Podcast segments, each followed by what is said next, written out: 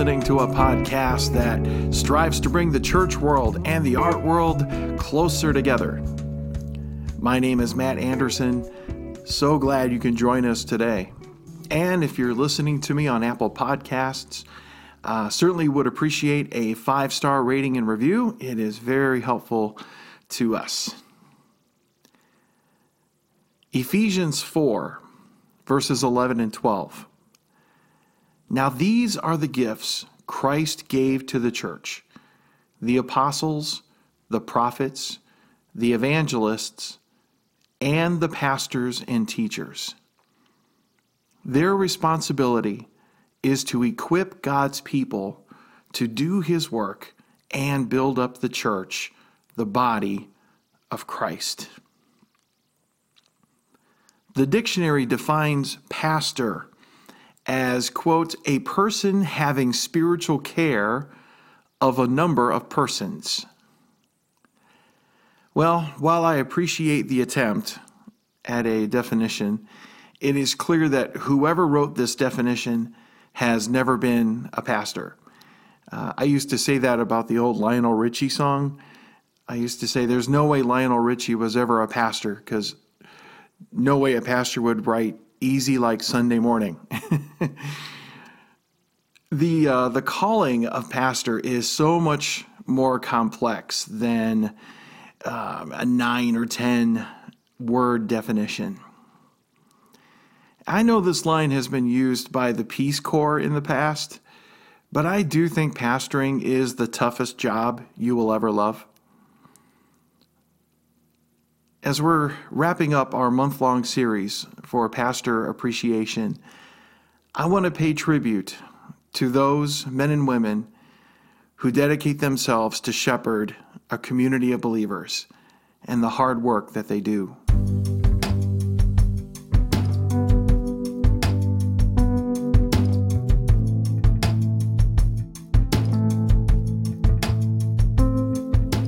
I was watching a documentary about the world famous Running of the Bulls in Pamplona, Spain.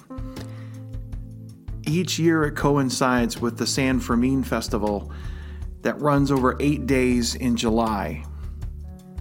Now, tradition says the practice of the running of the bulls dates back in Spain to the 14th century when men who were transporting cattle to sell to market would use tactics of fear and excitement to make the cattle move faster.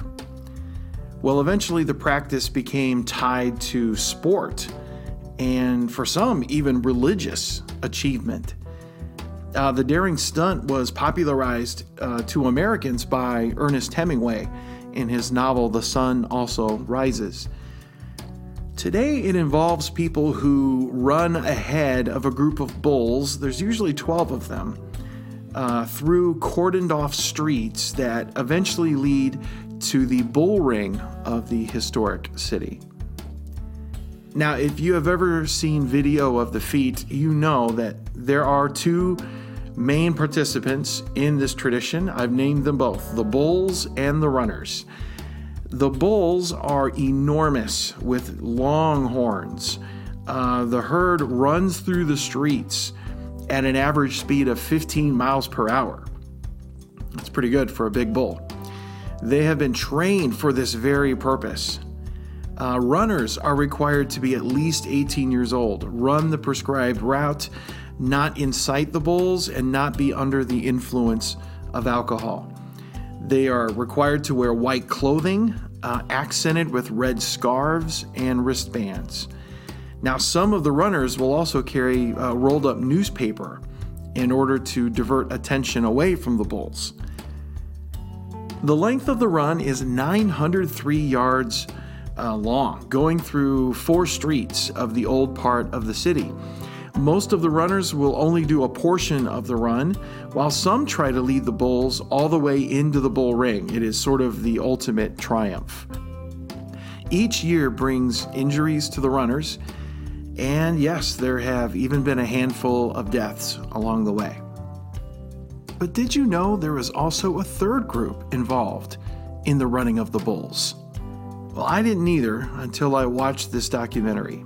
But if you look closely, you will see them. They almost blend into the scenery, but uh, the runners are wearing white, but you will see these few people all wearing green t shirts.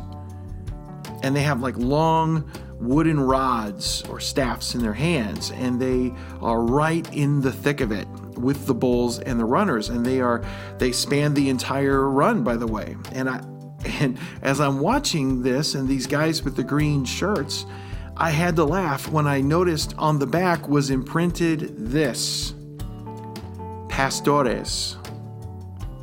P A S T O R E S. Pastores. No kidding.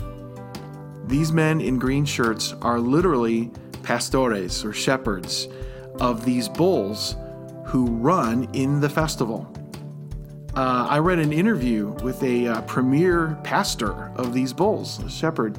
He indicates that the role of the pastor is to keep the bulls together in a herd at all times, to make sure they keep moving forward and occasionally protect them from the, the rowdy crowd and onlookers off to the side. And that is not easy from what they say because these bulls are not ordinary farm animals. They are they're bred to fight and they can weigh up to 1300 pounds. Uh, they possess razor sharp horns, great intelligence, and incredible peripheral vision. So the rod in the pastor's hands is used more to keep the bulls on task, but occasionally to smack the hands of overzealous runners or members of the crowd. Now, in case you're wondering, I have actually just read the job description of church pastors. I mean, pastors are dealing with a mighty herd called the church. And in Christ, we have been bred to fight, but to fight our spiritual enemy. And when we stay on task and when we move forward, the gates of hell cannot prevail against us. But there are distractions along the way. There are those who try to distract or even anger the bull. And it is the job of the pastores to redirect the people of God and occasionally smack the hand of those who wish harm to the Lord's cause. As you can guess, it requires constant vigilance. Now, what is most difficult is when a bull turns on the pastor. Not every person is necessarily focused on the run.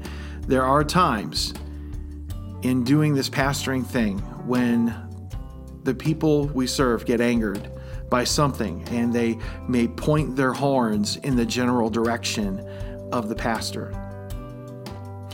Every shepherd at some point gets stomped on or even gored once or twice. It is then that the pastores have to decide whether this is just a profession or it's a calling. If it is the latter, then we allow Jesus to heal our wounds, we get the help that we need, and we keep going. We do not withdraw. We do not direct the bulls from the safe height of a street balcony to keep ourselves protected. We get on the road with them and do what we do best because it is the only way that it works. Pastors cannot live in fear of what the bull might do to them. They live in the hope of what the bull can do through and for God. Look, it isn't pretty. And what we see behind the pulpit on Sunday is probably 5% of the job. You don't see or hear them on their knees praying for you, that you won't be distracted by unhealthy outside things, that you will find healing from the Lord for all the spiritual, mental, and emotional hurts in your life, and that you will fulfill God's mission. You don't see the weighty decisions that have to be made regarding those in leadership who are struggling. You don't feel the constant spiritual weight that they have upon them as they feel responsible for the spiritual health of every member. You don't know the hurt they carry over the departure of people and families in whom they have invested years of their lives. You don't hear the spiritual counsel that they are required to give people every hour of every day. It is an immense job, and there is spiritual danger all around. But it is the toughest job they'll ever love.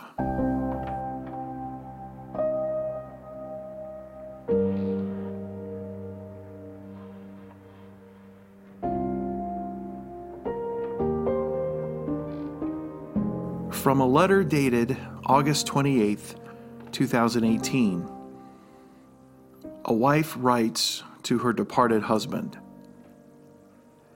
It's only been three days. Nothing can take away the suffocating pain I feel now you are gone. I see you everywhere. I replay the events of that fateful day over and over again in my mind, wishing I could have done things differently wishing I could have held your hand one more time and prayed over you and told you how much I love you, how much I believe in you. You were right all along. I truly didn't understand the depths of your depression and anxiety. I didn't understand how real and how relentless the spiritual attacks were. The pain, the fear, and the turmoil you must have been dealing with every single day is unimaginable. The enemy knew what an amazing man you were. The enemy knew God had huge plans for your life. The enemy saw how God was using your gifts, abilities, and unique teaching style to reach thousands of lives for Him.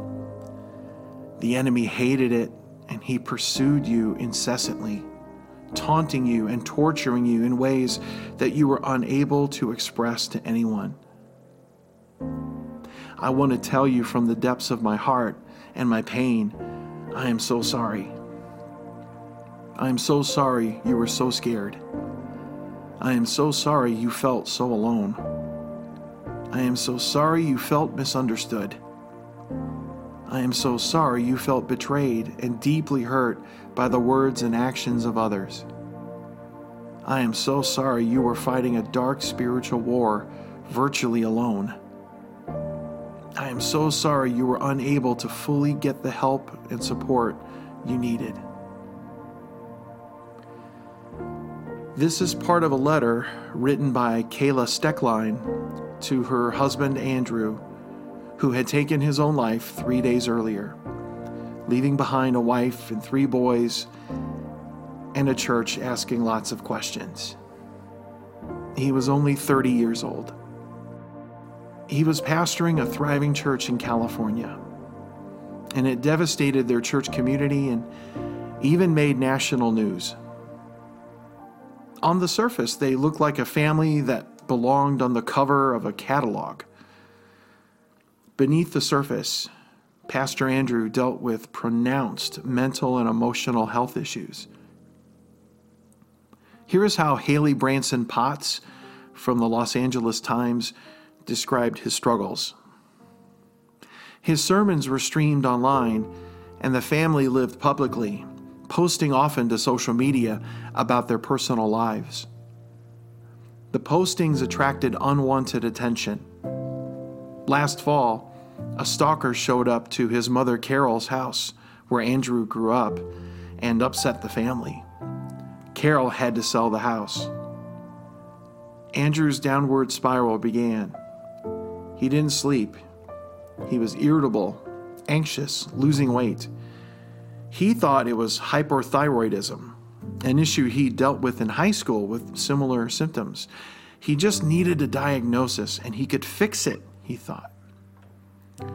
Just before Andrew led several Easter services, a friend found him on the bathroom floor of the church, hyperventilating, his hands and feet numb. He still preached. Few knew he was having panic attacks several times a week.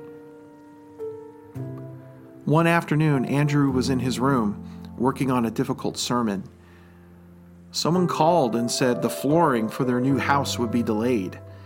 Then a doctor called and said his blood work came back. He did not have hyperthyroidism. He fell into a full blown panic attack. Kayla took him to the hospital, and he was wheeled in wearing sunglasses, paranoid someone from the church would see him. The doctor who saw him happened to go to their church. His test results came back frustratingly normal. The church elders decided that night to let Andrew go on leave. When a psychiatrist diagnosed him with depression, it came as a relief. At least it was an answer. Kayla confided to a friend that summer that her house felt like a hostile environment. They were still unpacking from their recent move. The young boys were rambunctious. Andrew was unpredictable. She said a lot of days he'd get up and work out and try hard and end up in the bedroom crying and listening to worship music.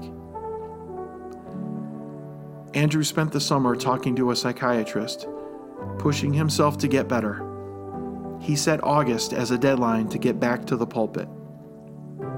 The church was packed as he spoke about his depression on his first Sunday back.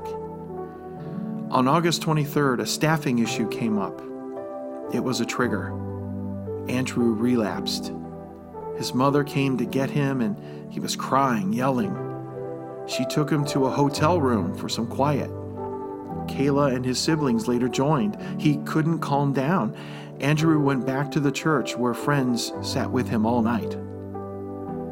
The next morning, with Andrew in his office, Carol, his mother, Kayla, and the couple's two youngest sons sat on a playground on the church campus, talking about their next plan. Kayla texted him and said they all loved him. Forty minutes went by, but they didn't hear from him. Kayla saw a staff member's car go by and five minutes later, a police car followed. An officer jumped out, holding a defibrillator. Kayla ran in. Andrew's face was gray. She screamed. Carol ran in. She fell to her knees. Kayla begged God for him to wake up. She declined to say how Andrew killed himself, hoping to spare her sons from that knowledge as long as she can. Andrew died at Pomona Valley Hospital, where he was born. This occurred in 2018. And since then, two other high profile pastors have taken their own lives. We could spend hours talking about causes, handling stress, internal and external pressures, but the truth is that mental illness is real. And in the church, we need to realize that the vast majority of mental illness does not involve being institutionalized. There are often physiological things about the brain that are just as real as a broken bone or a severed artery. We have to be okay with pastors being more Clark Kent than Superman. I know Kayla Stoecklein is using this tragedy to have a broader conversation about mental health in the ministry. And my hope is that we will have that. There are few things worse than a pastor who feels trapped someone with the constant demands of bringing forth spiritual depth, living at the highest moral level, and giving constant great spiritual counsel while unable to find a way to refill their own tank. They feel like they want to leave, but they don't want to devastate their church or even financially put himself, herself, or their family at risk by doing so. Trapped, which only exacerbates the problem. Pastor, don't let the financial outweigh the mental, emotional, and physical. We all want you around, whether you're our pastor or you take a job in the marketplace. We want you around, and so does your Savior. He loves you as you, not for what you do for Him. Whatever you have to do to find health, do it even if that involves stepping away from pastoral ministry. Like David in the Psalms, pour your heart out in brutal fashion to the Lord. Find godly friends, as I talked about in the previous episode. Find good Christian psychological help and even medications that can stabilize or regulate your physiological condition. Whatever the cost, it is a pittance compared with the cost of losing you. Lose the cape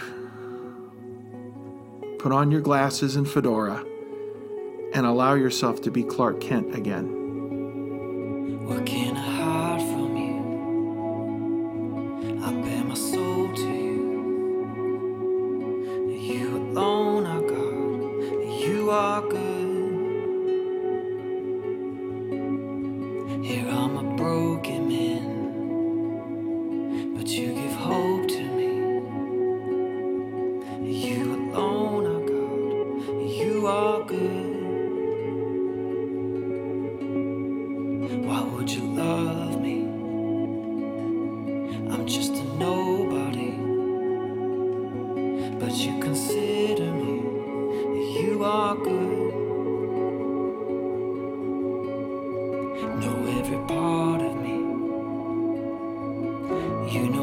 Everything. Like broken me, I try, I try to hide.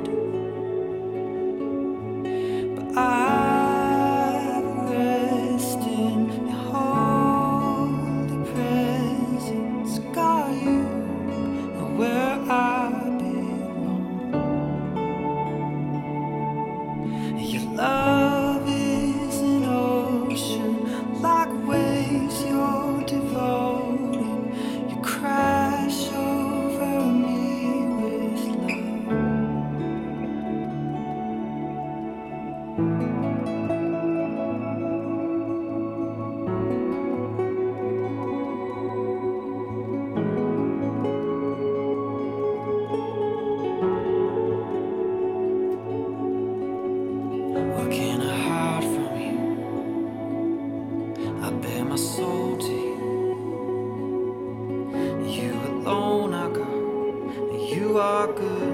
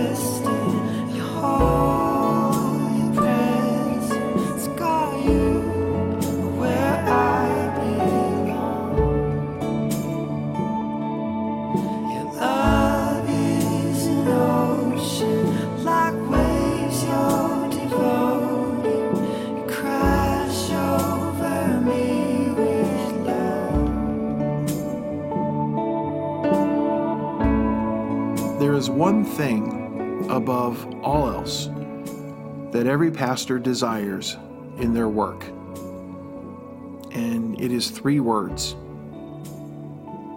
But these three words can be so elusive. It's really not all that different from parenting or mentoring. Anytime you involve yourself in the people business, we have chosen the most volatile commodity in which to invest.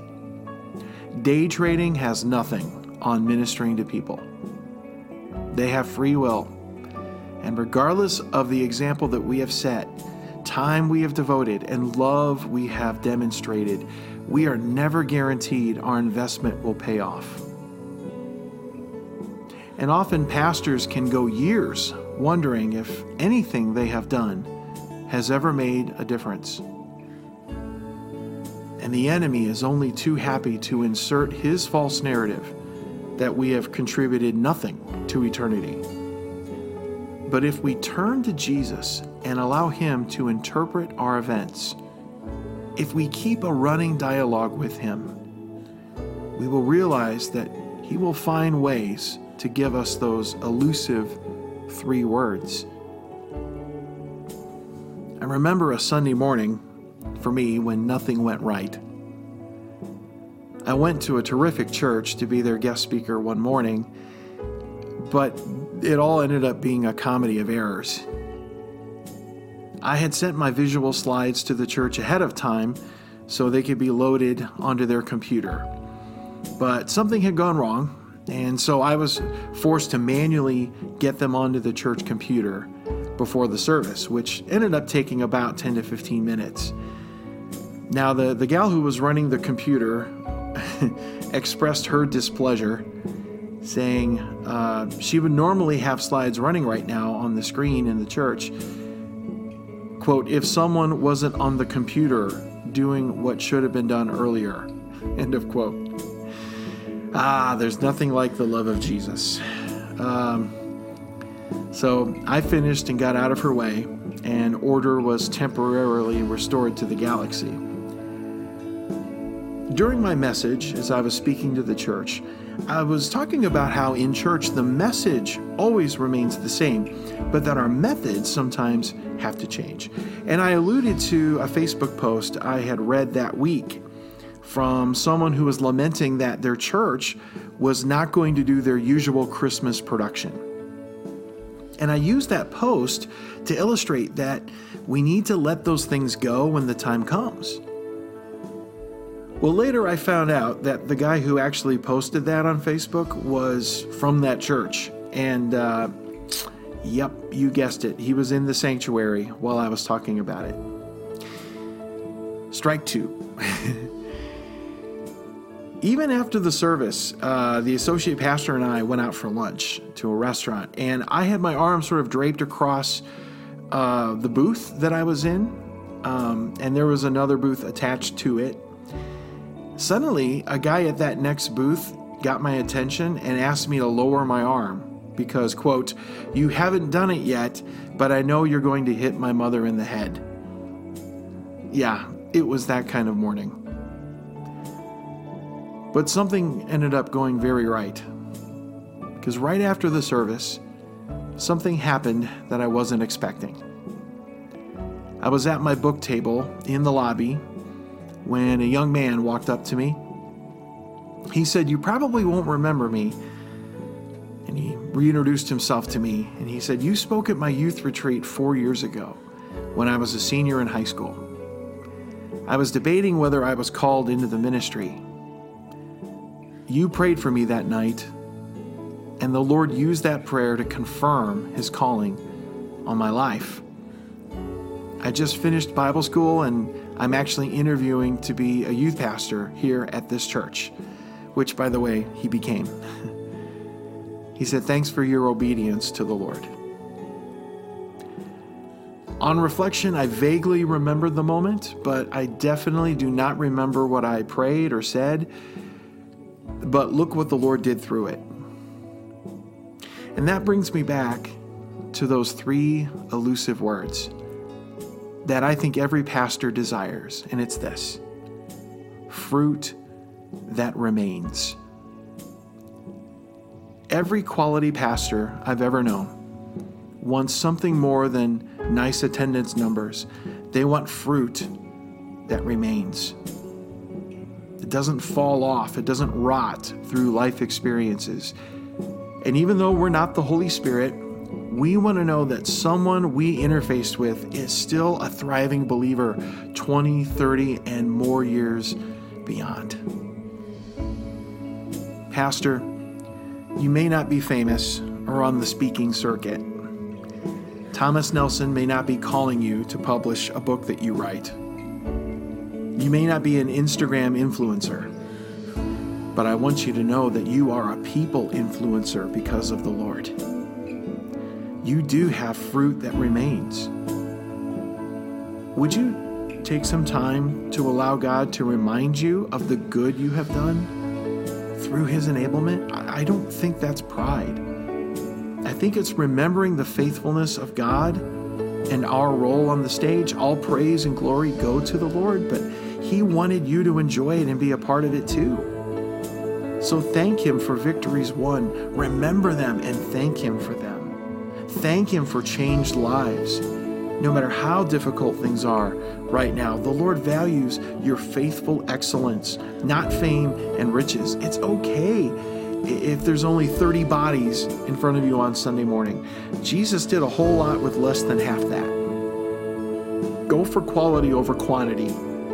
Don't settle for easy shortcuts. Keep preaching the word. Keep going to deeper places. Keep challenging them in their worship and devotion and love for the gospel because you want fruit that remains. Keep being the shepherd you have been called to be. Keep directing people's attention to the one who died for them, not to yourself. Let Jesus ultimately be their hero because he will never let them down. And even if you feel broken and spent, remember that Jesus loves broken things. He loves putting them back together, and that his grace is sufficient for you.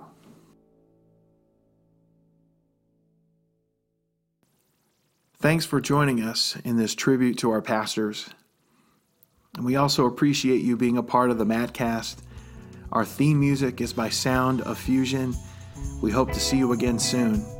This has been a production of Monumental Ministries. For more information on our books and resources, go to mattministry.com. Hey, thanks for having me over. I had a wonderful time.